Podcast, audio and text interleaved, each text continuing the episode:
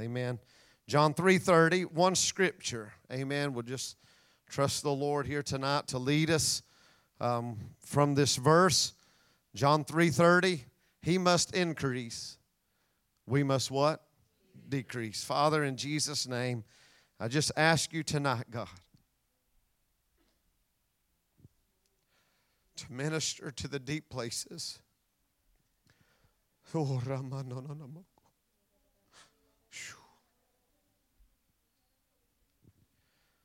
that God, that this scripture, which is so short, would be a reality. That increase would come to our lives tonight. The increase of the kingdom of light would increase tonight. The increase of the anointing, the increase of the oil. God, we need your help tonight in this house, Lord. I pray that you would anoint me tonight, God. Lord, I pray that you would anoint every ear, every hearer, every heart to receive what it is that you have to say in the name of Jesus. Amen and amen. He must increase, but I must decrease. Amen. The Holy Ghost spoke, unless he be lifted up. He can't draw all men unto us. Amen. If we're lifted up. And so he said, He must increase, but I must decrease. Amen. I'll guarantee you for 25 days, Brother Michael, there's been a lot of decrease, but a lot of increase. Amen. Every time you go through trials and you go through the fires of life, that if you keep your heart pure towards God, then He's going to increase and you will decrease. Amen. That is what's going to happen. And so here's what He's saying in John 3:30. And so I titled this message tonight, Make Room for God to Move. Make room for God to move. Amen. And I just want to turn to the Old Testament. We're going to look through the book of Kings tonight. But John 3:30 said, "He must increase, I must decrease." Amen. Let me say a few notes that I wrote down. Perspective is everything. Perspective is everything. While those that look through a natural eye will never understand what we see through a spiritual eye. Don't ever bow down when you're walking in the Spirit to what carnal people try to say or convince you to do. Because carnal people will always try to convince you of less than what God requires of you. Amen? Because carnality will never understand the supernatural. Where's Mike Anderson? My, my supernatural cheerleader's not here, is he? Amen. I need him here. He loves the supernatural as much as anybody. So, carnal thinking will never understand a spiritual mindset. Perspective is everything. Faith has nothing to do with facts. I know the facts may say one thing, but facts is the greatest enemy to our faith. It's not fear that's the greatest enemy. So many times we react and say, Boy, fear against faith. Well, that's not reality. What produces fear is the fact of something that it is what it is. But I can tell you what overcomes all of that is our faith. Faith overrides and overcomes facts and fear.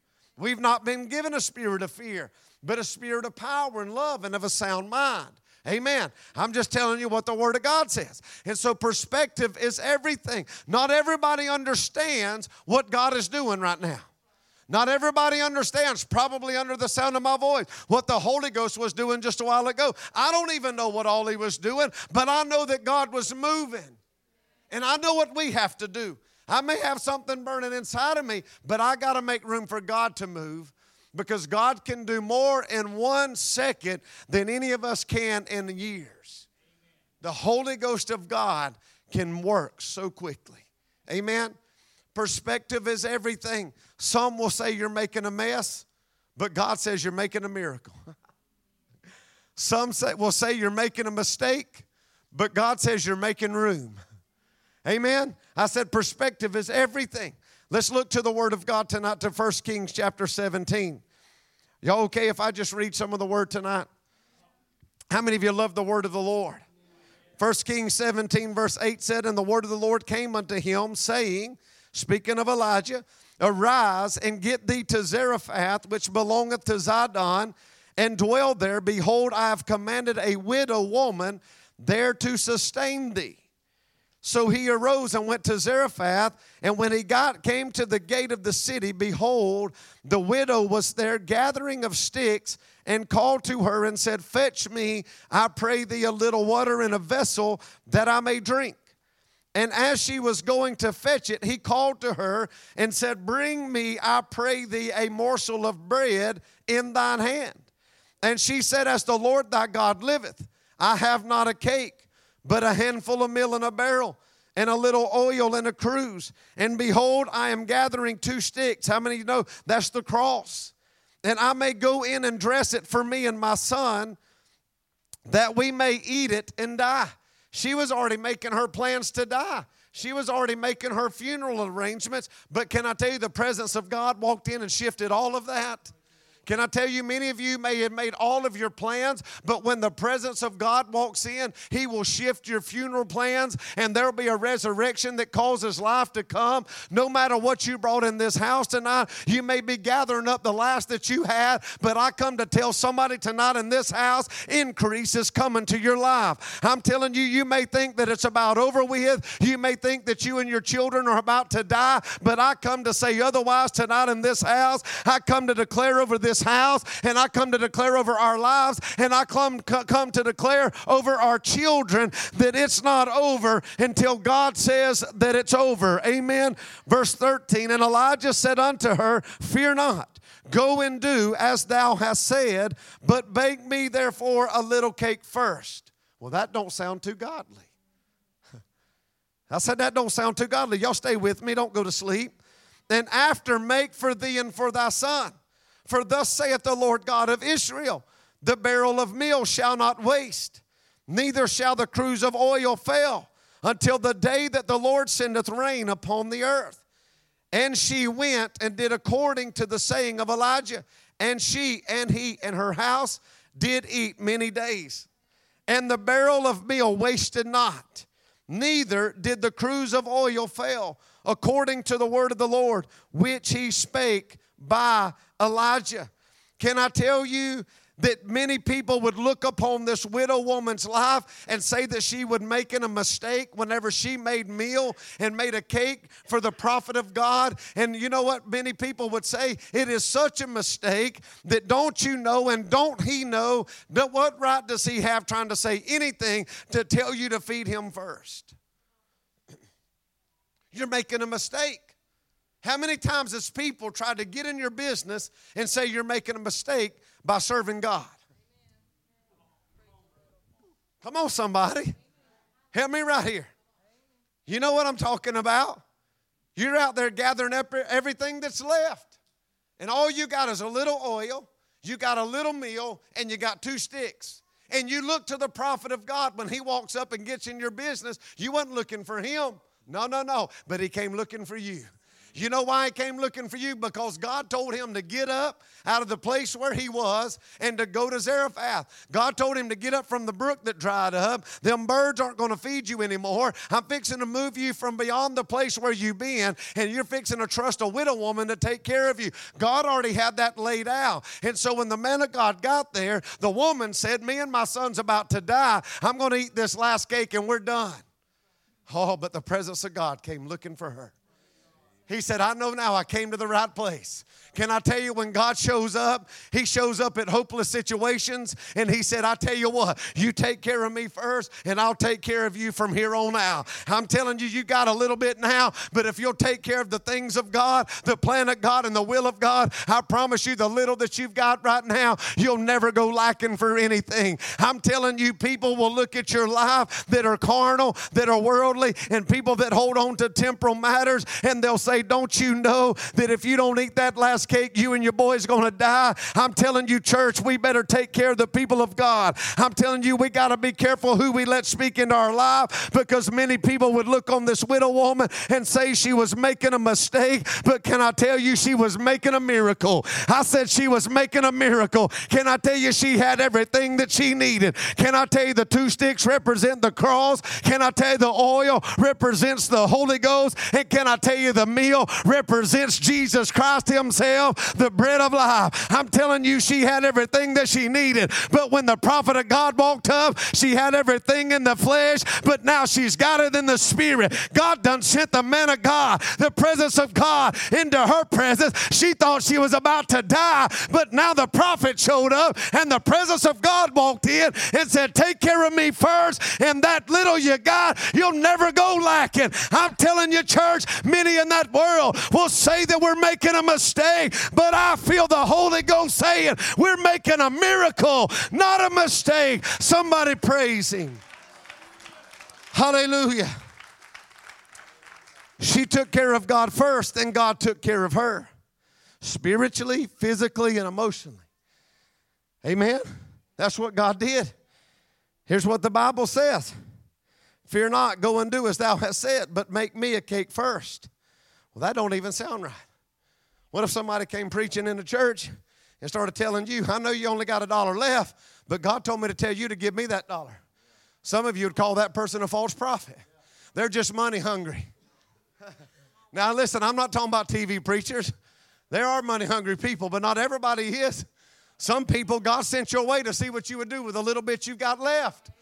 I don't understand how God blesses this church the way that He does. There's no reason a little church in Gritney, Florida should have built a church in Colombia, South America last year. I don't get it. I said, I don't get it at all. But here's what I do know God told us build a church in Colombia, South America, and He said, lend to many nations, and you won't have to borrow to build a church in Gritney, Florida. I'm telling you, I know it don't make sense. And a lot of people say, well, you got money in the bank to build the new church. No, I don't have anything in the bank. I got a lot of faith faith, though, and I trust God said in His Word. And if you lend to many nations, then you're not going to have to borrow. Well, how's God going to build it? I don't know how God's going to build it. I don't know how God got us 10 years into this thing, but we're still here. We're still preaching the gospel, and we've not missed anything. I said, You take the little that God gives you and take care of God first, and God will always sustain our lives and the flow of the Holy Ghost. I'm telling you, you thought you're going to die. You're not going to die. Your call's not going to die. The purpose in your life's not going to die.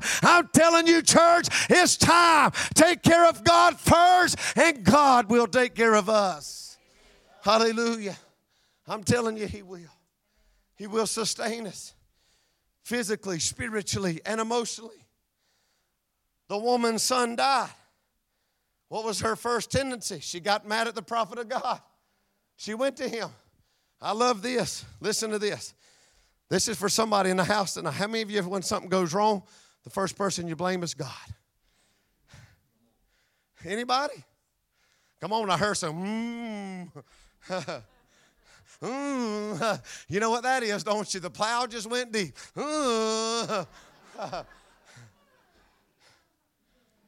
Anybody ever blame God? And then what's the first thing we do? We blame God and we say it's His fault. Then we say, Boy, I've just been too bad. It must be my fault too. Anybody ever done that in here? Amen. Here's what she did. Listen to what she said.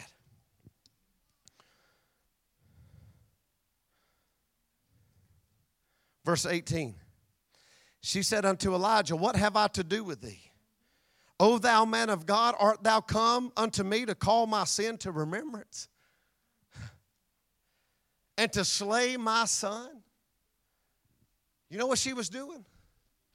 She said, Because all that I've done, is this the reason you came into my life? Right after the miracle happened, the meal wasted not. Do you think that God really, really wanted to just kill her boy? No, no, that's not the God we serve. You know what God was doing? He was setting up for a greater miracle. That's what he was doing. He was just allowing things so that a greater miracle come forth in her life. How many times, Sister Debbie? Go ahead, sister, let it go. Come on. You've blamed yourself, ain't you? Shoo. Come on, some ladies, come right here up. My God.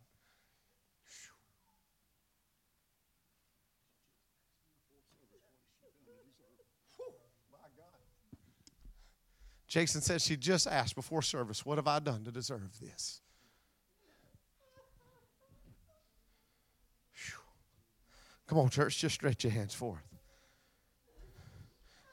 She lost her fiance just last month to COVID. Sister Debbie, there's a greater miracle in the making. Come on, let it go, sister.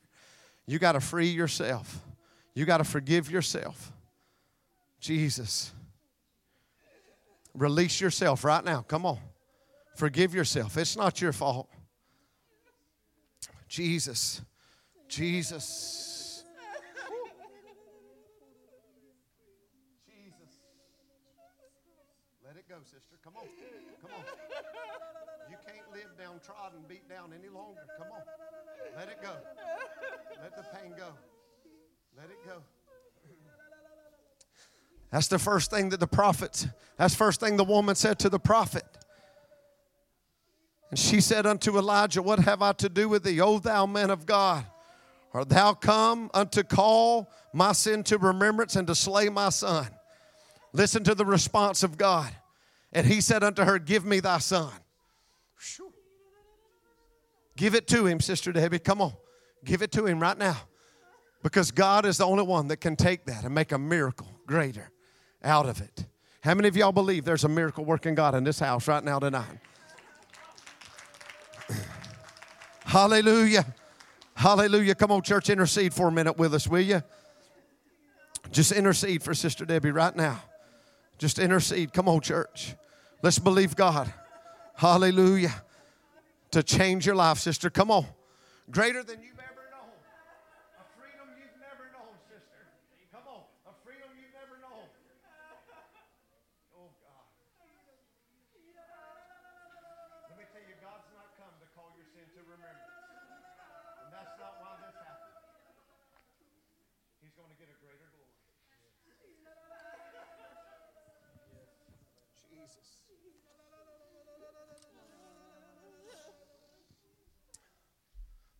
Hallelujah.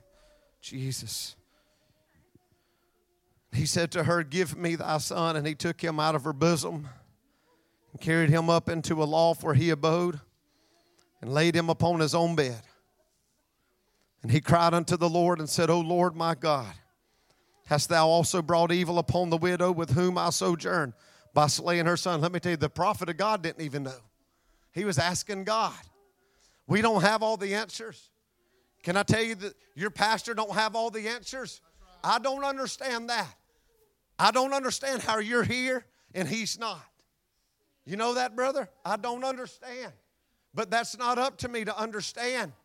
That's not up to me. Every it could have been any one of us. Any one of us. Any one of us. 80 people at one time had it could have been any one of us in this church. Any one of us at any moment. I did not understand when my daddy died. Some of the same people in that hospital saying the same prayer that we prayed when Lucas was in a hospital. And I did not understand why the same people was by my daddy's bed praying the same prayer and the same faith while my daddy died and he did. I did not understand that. But at the end of the day, it is not up for me to question God why.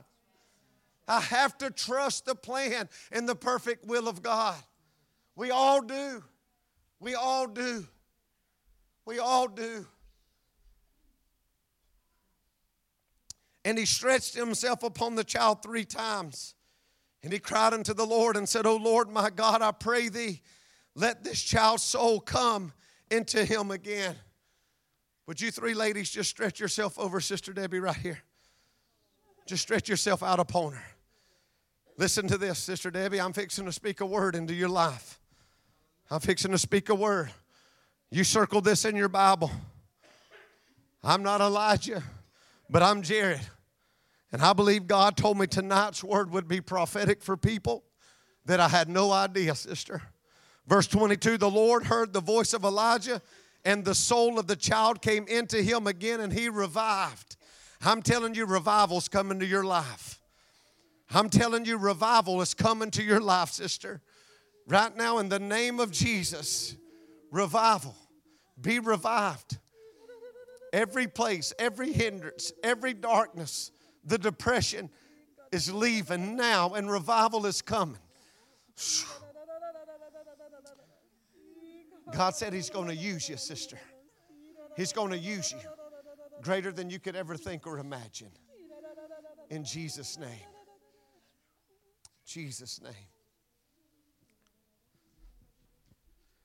Many times people would say we're making a mistake by choices that we make. But I'm telling you tonight, church, give to God first, and God will give to you. You may not see the result of that right away. I said, You may not see the result of that right away. But if you will trust God enough to give Him by faith when it don't make sense. Can I tell you, it didn't make sense for the widow woman that her and her son's about to die. It didn't make sense for her to feed the prophet first. She did not know him. Can I tell you, a lot of things that God asks you and I to do don't make sense. Amen. I said it don't make sense. It don't make sense, but when we do it, God blesses it.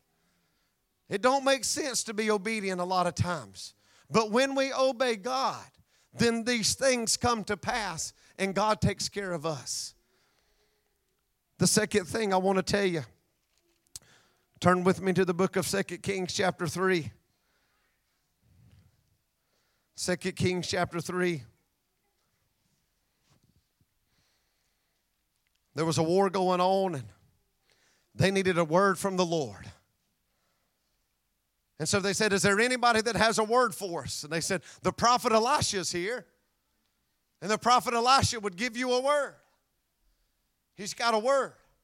And so they went to the prophet Elisha. What did the prophet Elisha say? Verse 14 And Elisha said, As the Lord of hosts liveth, before whom I stand, surely were it not that I regard the presence of Jehoshaphat, the king of Judah, I would not look toward thee nor see thee. But now bring me a minstrel. And it came to pass when the minstrel played that the hand of the Lord came upon him. He went into a mode of prayer and worship. Verse 16 And he said, Thus saith the Lord, make this valley full of ditches. Make this valley full of ditches. I don't know about you, but when I'm in a valley, the last thing I want to do is get out a shovel and work. The last thing I want to do when I'm in a valley is get out a shovel and start digging ditches. Who likes to dig ditches? I remember my daddy used to tell me if you don't graduate high school, son, all you're ever going to do is be a ditch digger. Anybody's family ever say that? all you ever going to do is just be a ditch digger. That's all right if you're a ditch digger. I'm telling you, that's what the word of the Lord told Elisha to tell them to do. He said, I know that you're in a valley. He said, but I need you to dig ditches. Well, that don't always make sense either, does it? To dig ditches in the middle of a valley. I don't feel like digging ditches. I'm depressed. I'm distraught. I'm distracted. I'm all of these things in my life. I'm in a valley. Can't you see it? There's a war coming against us, and you want me to dig a ditch? Really? You really want me to dig a ditch? Listen to me. Sometimes people's going to say, all you're doing is making a mess. All you're doing is making a mess, Chase. Don't you know it'd be a whole lot better if you just go get a job? Take care of that boy. Try to get your family back. Don't you know it'd be a whole lot better? Was that funny? Y'all must have just talked about this. You're up there in Bonifay living at some house, mowing grass for free. Wouldn't it be a whole lot better? I hope God's speaking. You're making a mess of things. All you've done is make a mess. Now you're making a bigger mess. What are you doing to get it right? What are you doing? You're not working hard enough. You're in a valley time. God just said dig ditches. Well, that don't make sense, does it? You just go to church and you just dig ditches. You dig ditches, don't you, brother? Oh, yeah. Just hold that shovel right there. Dig some ditches. Why are we digging ditches? We don't know right now, do we? But God's fixing to do something. You say I'm making a mess. Well, you just don't know my God. Let me tell you something about my God. My God don't do what you think he should do. And guess what? My God don't do things the way that you think that he should do things. God does things his way.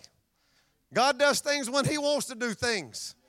And God don't do things the way that humans think. Amen. He just don't do things. He's not logical. He's spiritual. Nobody made God. Amen. He made everything. Amen. God's always been. He'll always be. Are you hearing me tonight? I said, so we cannot bring this God down to us. And so there's times, I'm talking about making room for God. So many times people will say, You're just making a mess of things. Let us make a mess for Jesus. I made a mess in the world. I made a mess in addiction.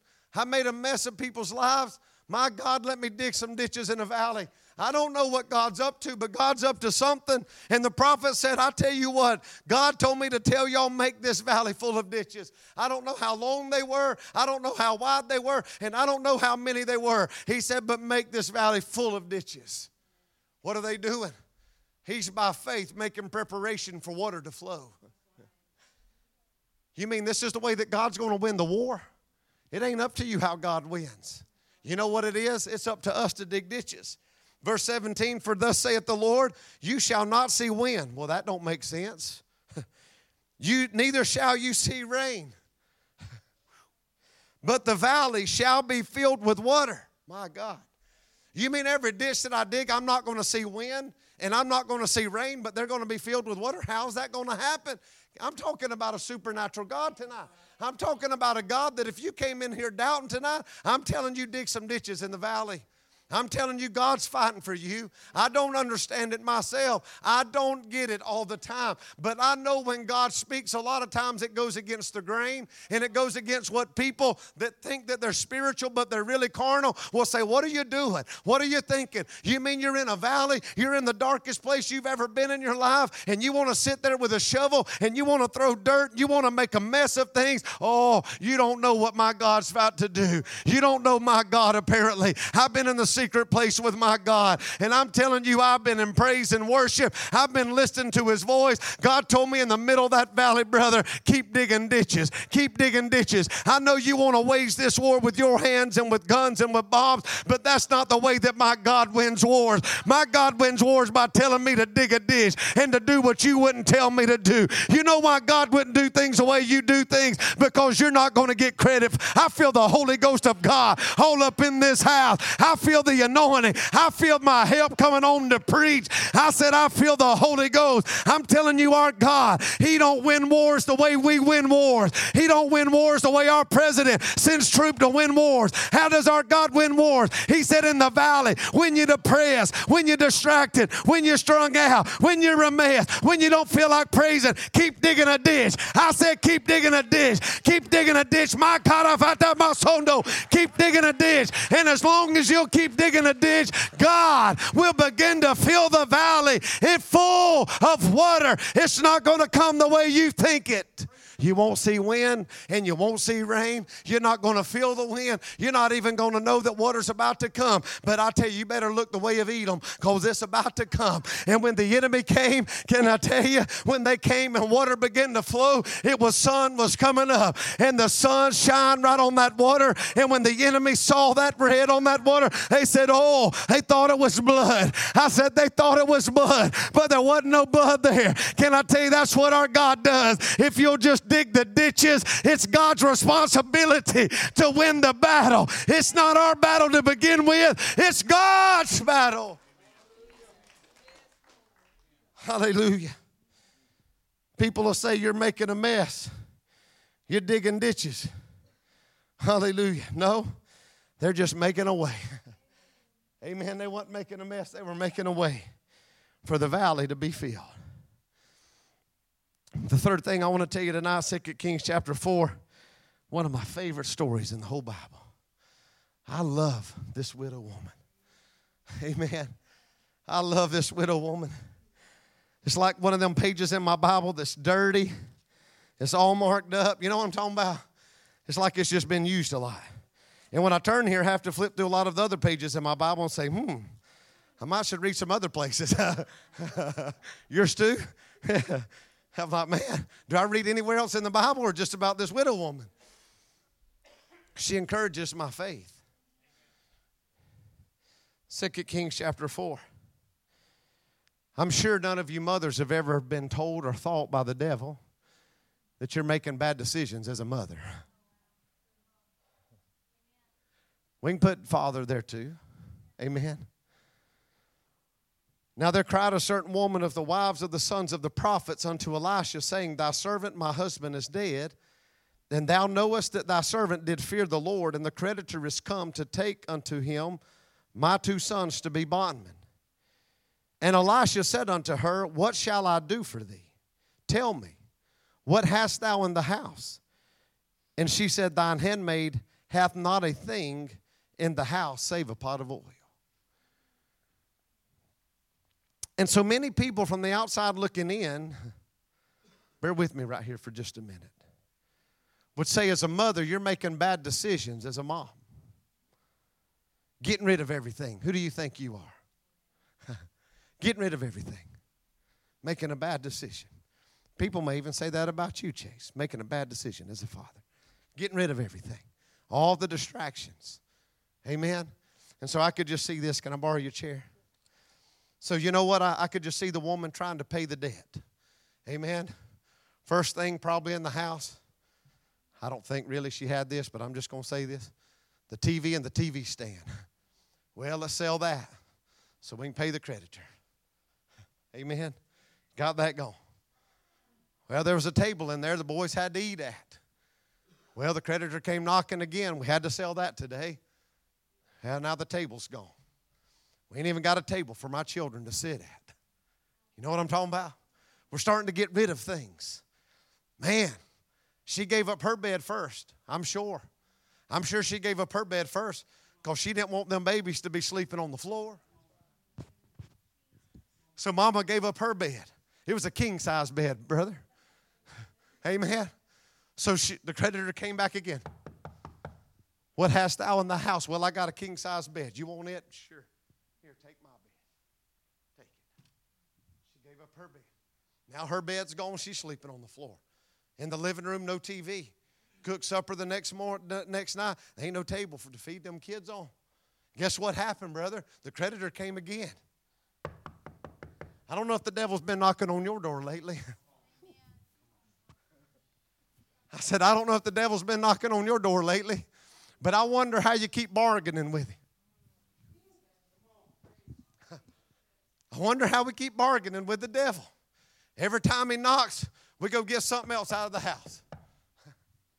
Here you go. The next thing, probably, there was only one thing left them babies' bed. Them boys, I don't know if they had bunk beds or what they had. But when the creditor came, I got one thing left. We ain't got a table to eat at. Ain't got a TV to watch. Don't have couches, brother. Ain't got a love seat. Don't have a table to feed them on. We're all just sitting around the house like this. I've been sleeping in the living room. Them boys had a bed left. What you got left? I got my baby's bed. The creditor comes knocking. What are you going to do? You're going to bargain with him again. So you're willing now to give up them boys' bed. Now, what hast thou in thine house? Nothing save a pot of oil. Can I tell you, some people may think you're making a mistake, mama, when you don't let them babies have a cell phone. when you start taking things from them and bring discipline in their life. Well, don't you know you're making a mistake and you're going to make them angry and they're going to turn against the Lord? you don't let them watch certain things on the television and the babies start reacting and say, You're not a good mama, you're a mean mama. you start getting rid of some things, but then the devil comes knocking again and you start bargaining with him. I don't know. I'm telling you, the devil's knocking louder than I've ever heard him knock. And we begin to make bargains with the devil. We begin to make bargains with God. Well, I'll give this up, but I'm gonna hold on to this. Well, I'm willing to give this up, but I'm willing to let you know. You know what I'm saying? We begin to bargain with the devil for our kids. Let me tell you, when the devil comes knocking, I can tell you this: he wants one thing.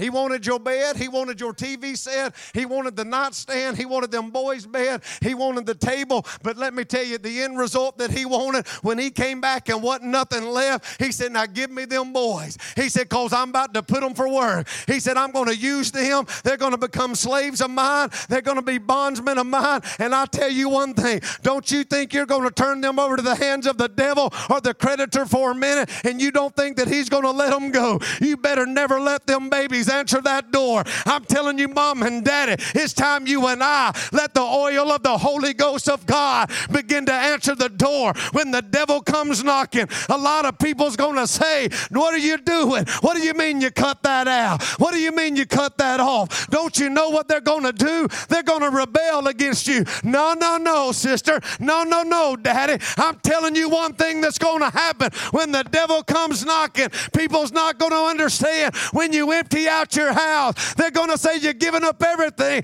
We're going to say, I've give up nothing. I'm making room for God to move.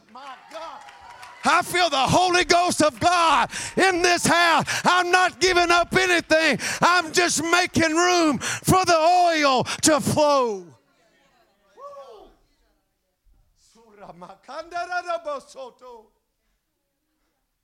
We've not give up nothing. That's your perspective. That's your perspective that I've got nothing in my house but oil. Just cause it don't just cause it don't fit your cup of tea. Just cause it don't fit what you got in your house, the devil ain't come knocking loud enough at your house yet. I'm telling you, don't judge my oil. I said, don't judge my oil. I said, don't judge my oil. Amen. You say they have no life. I say, I got oil that flows. I smell oil in the house. I smell oil in the house. I'm telling you what may look empty to one, God let her see through his eyes, and she saw empty vessels flowing with oil. She smelled oil when the creditor came knocking. She said, You're not getting my babies. You're not getting my babies. I'm willing to give up their bed. I'm willing to give up that table because where the table was is about to be oil. Where my bed was is about to be oil. Where their bed was is about to be oil. You've seen nothing yet, devil. You're about to see the oil. Come on, church. Come on, church. Come on, church. Rejoice with God tonight. Hallelujah. You've seen nothing yet. It's about to be oil. You smell it? I smell oil. Woo! You smell oil, Brother Michael? I bet your oil smells real good with oxygen there. Amen. You're making room, brother. You're not making mistakes. Ah. You're not making the same mistakes, brother, that you saw made before you. Who?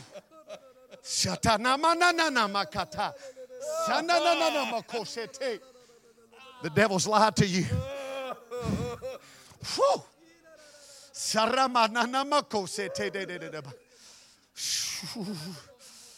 Oh, we're just making room. I said we're making room for a move of God. It don't make sense for folks, brother. God said you'd do more with less. God said you'd do more with less, brother. What's God doing? He's making room for you to be who God called you to be in this kingdom. People don't understand it. They don't understand it. They come to your house and it's empty, brother. Why is your house empty? I got oil.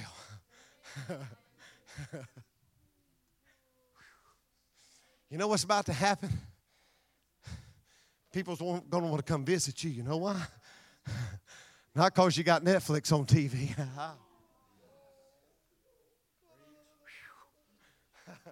it's because the oil's in that house. when your baby's demon possessed and addicted, when your children just had an abortion because they were raped, where are they going to run to? They're not going to run to who knows the latest football game. They're going to run to the house that's got oil flowing, sister. I said they're going to run to the house that's got oil flowing. Let me tell you something. As the church, I said they're not going to run to the house, Sister Sherry, that's got the best programs. I don't care what you had for little Johnny. I don't care what you had for grandma or grandpa. I can tell you programs ain't going to deliver, by God, programs ain't going to deliver devils. I said, but they talk about the baptism of the Holy Ghost, and people want to talk about the Pentecostal church in this hour. Now, let me tell you, I read in the Word of God, there's only one church. There's only one church that was born on the day of Pentecost. That church came in full of fire, full of the Holy Ghost, speaking in other tongues, the same way it came in, that church is going to go out. Now, people talk about this, but this is that. The same way the church came in, it's the same way that church is going to go out. I'm telling you, church, I'm telling you, church, they're not going to ask where little Johnny can go. They're going to say, Is your altar open? Anybody full of fire? Anybody full of the Holy Ghost? My baby's devil possessed.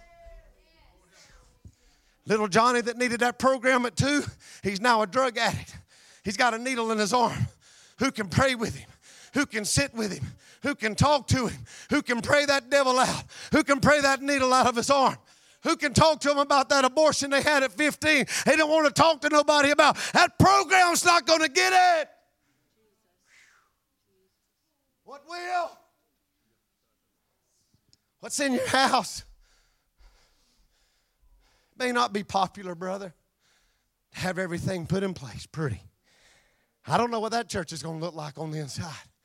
I don't know. God knows. God knows. I don't know. You know what I care about? Where that altar's at. Only thing I said, put the baptistry in the corner. That's all I said, ain't it? I don't care where nothing else is. Make it big enough where people can get in. Make it big enough where people can run. My wife and Leah said, make the nursery big enough for these new babies. Amen. So I know we did that. Everything else, it don't matter, brother. Where are they going to come to an altar? Where are they going to go down in water? Where are they going to receive the baptism in the Holy Ghost? Where are they going to get baptized in water? I said that's all that matters. Them babies in that nursery, they're going to be baptized in the Holy Ghost. There's enough room for them to run around if they get filled. I said, you say, what are you saying, preacher? The Bible said John the Baptist came out full of the Holy Ghost. I'm telling you, church, God is up to something bigger than what we can think.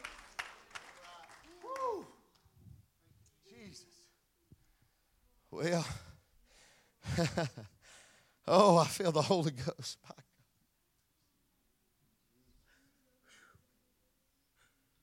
Kids, it may not make sense to you, but no mom and daddy's got to do what they got to do. It's a different time. it's a different time. You ask these school teachers, I guarantee you what they see in school, it's a different time, isn't it, sister? It's different. That devil ain't hiding no more. It's right in your face telling you who you think you are to tell me what to do. Guess who's behind that? Mom and daddy? Don't you dare let that principal tell you what to do. You get back in her face. I'll guarantee you. Every day. That thing ain't hiding no more. Duke Down said they used to turn sirens on in California, they'd turn right over. He said, now they got 20 cars, sirens on, helicopters flying. He said, they're still running. Nobody has any respect. No respect for any authority. No respect for pulpits. No respect for principles. No respect for nothing. So, do you think a house full of stuff is going to help anybody?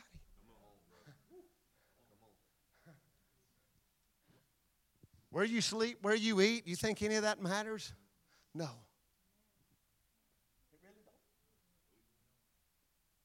Tori, did you come here because programs were here? No. She is underneath that 4,000 pound car about to die. Just get me to the house of God. However, I got to get there. Just get me there. Hallelujah. Keep digging ditches, Chase. Don't worry about what other people think. He's over there making a mess. Ain't taking care of nothing. Oh, you just wait. Because this is God's battle to fight, not yours. Let me tell you this you leave here, it's done. You go get a job and start working. It's done. It's done. Let God fight it. Let God show them the blood. Hallelujah.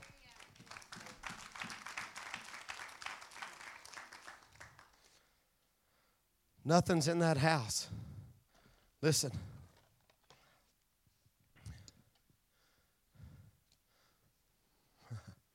Some will say, Why do I have to give up everything? Ah. While others will say, I'm not giving up everything. I'm just making room for God to move. It's all about perspective. It's the way you look at it. There's so many people under the sound of my voice that give up everything. But if they wasn't careful, they could become very bitter about it. Yes, you, Russell.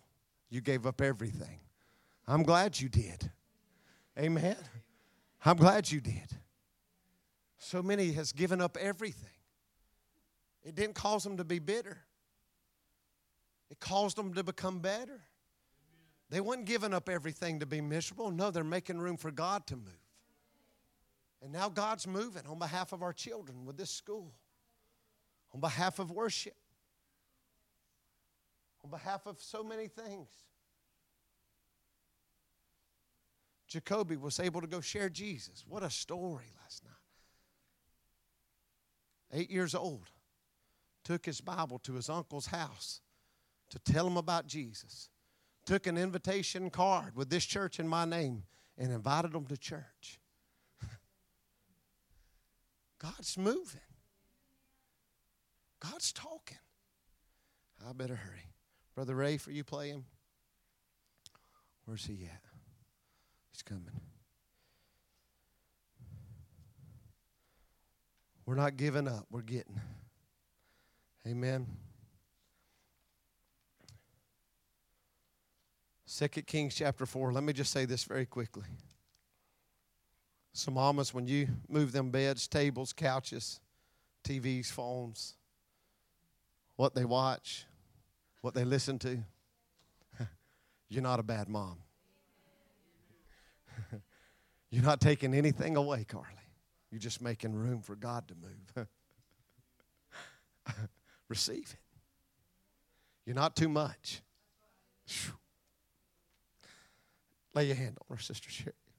It's not too much, Carly. It's not legalism, it's grace.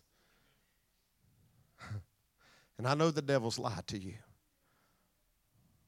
and told you you're making a mistake as a mom and you're going to push them babies and others to rebellion. That's a lie straight from hell. You're making room in your house and this house, and in Johnny and Rayleigh, but in Lake and Jenkins too. Ah, for God to move. Because I know if Lakin's in your presence, then you're making room for my baby to receive more from God. Connie, look at me. The same for you. The same for you. She's not bad. She's not mean and she's not wrong.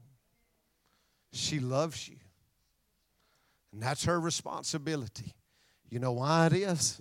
Because she knows what hell did to her mind.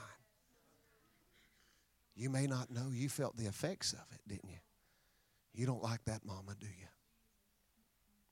Not at all. Not at all. I didn't like that mama either when she showed up at this church. But I love this mama and the work Jesus has done in her. She's not the same. And so let me just say this, and this is in love. She never wants to go back being that mom. You know that? And when she says anything, it's in love because she would never want for either one of you to do the things she done. You know that? And so she's not mean. She loves you more because if she didn't love you, you'd be watching all the trash in the world. You know it? She's protecting you from the devil. You know how bad the devil wants the both of you and your brother? You know how bad? The same way he wanted her. You remember those nights when mama wasn't there? The devil would love to get her back. But guess what? He can't have her. Because Jesus fights for her every day. And you fight for her, sweetheart. Your prayers, y'all prayed for your mama even when you didn't know how to pray, didn't you? You prayed and you prayed and you prayed for this mama. But this mama's, it's hard to understand sometimes because she disciplines. She used to not discipline because she was so guilty. You know that? But she does now. She's just making room for God to move in your life. You know why? Because the creditors knocked. The creditors told her, Your sin is going to ruin your children. That's what the devil's told her. That's what the devil's told your dad. But no, no, no. What a miracle. Let it go, Bailey. Come on. Let it go, sweetheart. Jesus has been knocking on the door of your heart for a long time. I've watched him. Let him in tonight, will you? I know you've been afraid, sweetheart. You've seen a lot of things. You've been through a lot. See, so you've been through a lot, buddy. You've been through a lot. But God, you're tender. So tender. Bailey, let him have his way. Come on, sweetheart. Let it go. Let all that pain go. Everything that you two's held against her, you can let it all go right here tonight and say, Mama, I forgive you. Mama, I forgive you for all the hurtful nights, the lonely nights, and you didn't know if she was dead or alive, did you? You can let all that go tonight. You know what, Cecil Ray? You can let all that go tonight. Bailey, you can let it all go tonight. Will y'all just come right here and just pray for your mom? She's just making room for y'all. You know what?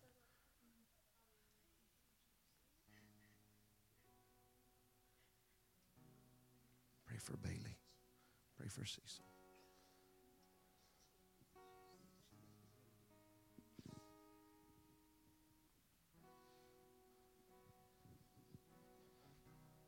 I feel God in this house. Hallelujah.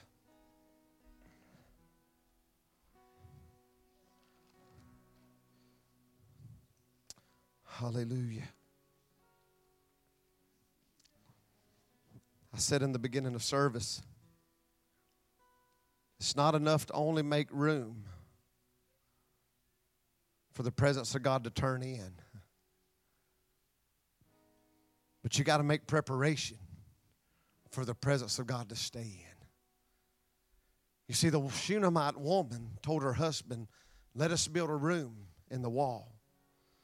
But in that room, the woman began to put some things. the first thing she put was a bed in the room. Can I tell you what the bed represents? You know what happens whenever you just live from church service to church service to church service? You're going to get empty through the middle of the week. If all you've done is heard about what God did and you've not hosted the presence of God, not only do you make room for God for God to move, but you make room for God to stay. If the only time that you're in the presence of the Lord is Sunday morning, Sunday night, Wednesday night, something's wrong. If you can't feel the Holy Ghost on your way to work on Monday like you did Sunday, then something's wrong. If you can't pray in the Holy Ghost on your way Tuesday, Wednesday, Thursday, Friday, then we need to get filled. We got to make room for God, not only to move, but for God to stay. It needs to become a practice in our life to be in the presence of God. It needs to become a practice in our life, brother. You ever feel the Holy Ghost in that UPS truck? Oh, yeah. I guarantee you. Hell yeah. I know he does. He'll be driving 150 sometime. I bet he's praying in the Holy Ghost. He done forgot everything else. I know that man seeking God because he wouldn't be here tonight. He'd be somewhere in sin. Now, listen to me. I'm fixing to say something. If you don't make a bed for the presence of God, you'll make it for somebody else.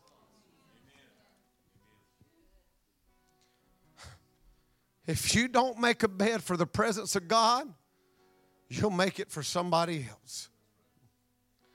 Something else will take the rightful place of intimacy in your life. The first thing she told her husband, we better put in there is a bed. That bed is a place of intimacy, brother. Not everybody's allowed there. I said, not everybody's allowed in that place. But not only is it a place of intimacy, it's a place of rest. Can I tell you, in Jesus, we have rest. In Jesus, we have rest. You can rest from life. You can rest from the heaviness. You can rest from the busyness. And if you've not made a bed for Jesus to turn into your life and in your house and just rest there, we're missing out. Don't you want Jesus just to come into your house and just say, Boy, I feel so welcome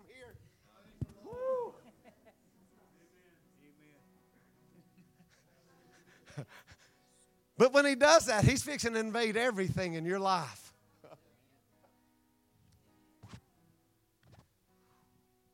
Because in that place, he messes everything up.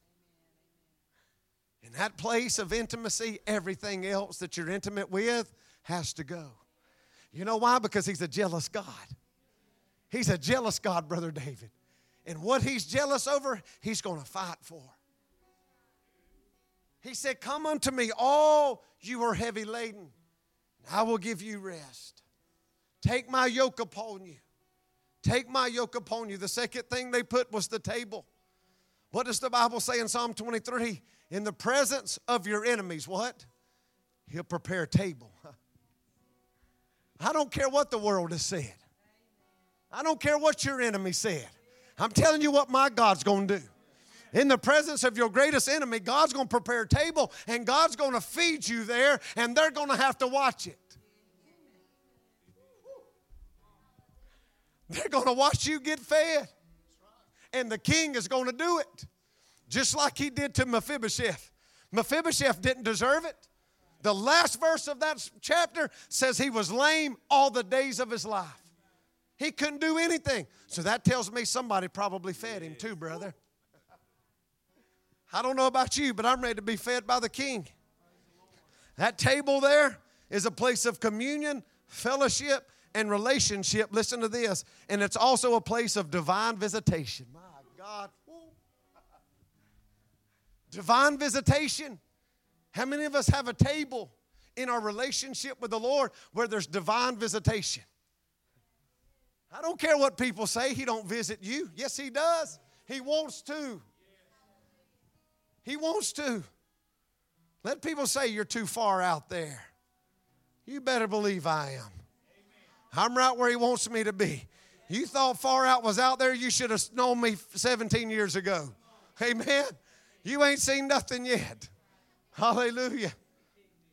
The third thing that was there, he put a stool. That stool is in the Hebrew is a throne, a place of representation of the authority of God. And then, last but not least, the candlestick. I love this. The candlestick is a type or a place of revelation of Christ. It reveals. If it's dark and you put a light on, guess what?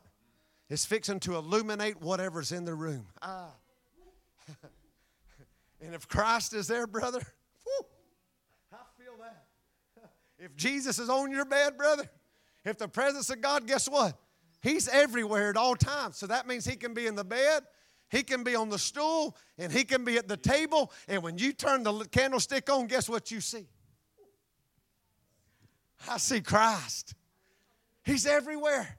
He's omniscient. He's omnipresent. He's everywhere. He's in all of that. But I need the candlestick so that it can illuminate Christ. So many of us want to serve Him in the dark. Will you stand tonight? We want to serve Him in the dark, don't we, brother? yeah, just keep it quiet. Don't let people know the fullness that I serve Him at. I don't want to just hear about His presence, I want to host it, John Wayne. I heard the Lord say this to me GFCC.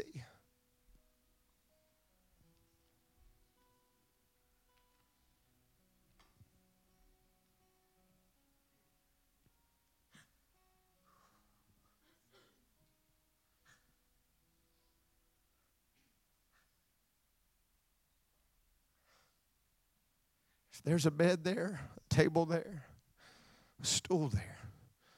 Somebody had to buy it. There's a cost to be counted to host the presence of God.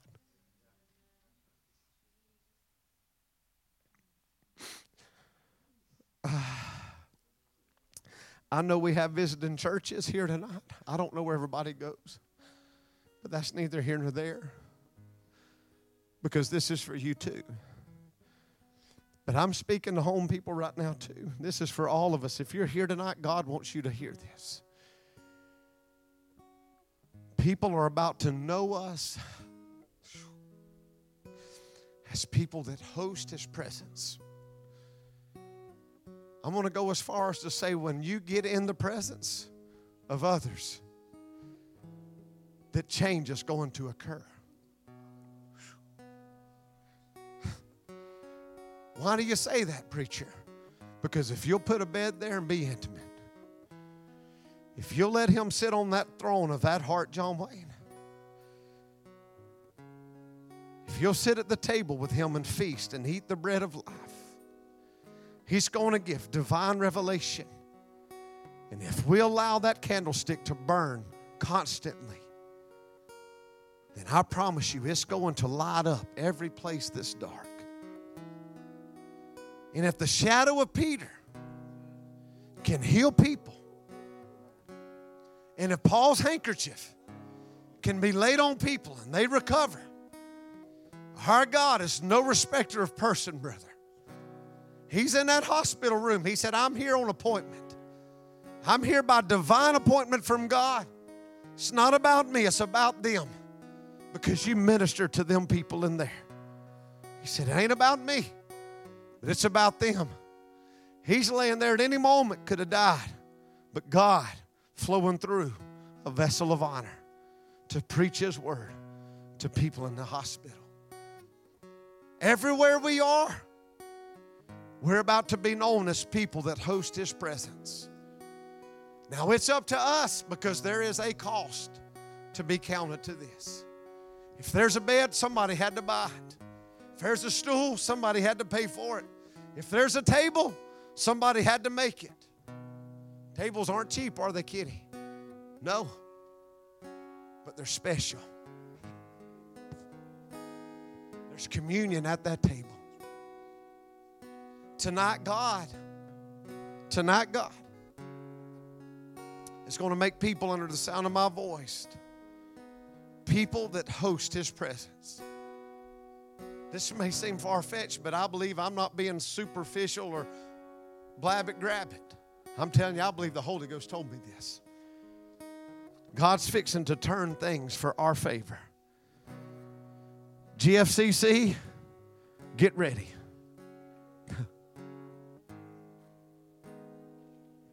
get ready to make room. get ready to make room. For all I know, listen to me, we may have to take these chairs out of this church. Are you okay with sitting on the floor? If God to let empty vessels come in. It's hard to feel something that's already full of self. But when empty vessels come in that are addicted, that been adopted, that's been abused, that say, I have nothing to offer anybody, God said, That's who I want to feel. I have nothing to offer. I'm addicted. I've been a prostitute. I was underneath the car. I was dancing. I was doing. That's the one I want to feel. That's the one I want to use. All that worthless, no good for nothing, everybody's done. That's the one I want to use. God said, Make room. Make room. Make room. We're fixing to be a people that host His presence. If you want to host His presence, I just want you to find a place in these altars tonight. Come lift up your hands. You say, I want to host His presence. Just come lift up your hands everywhere, all over this house. Just make room. We'll put chairs back if we got to tonight.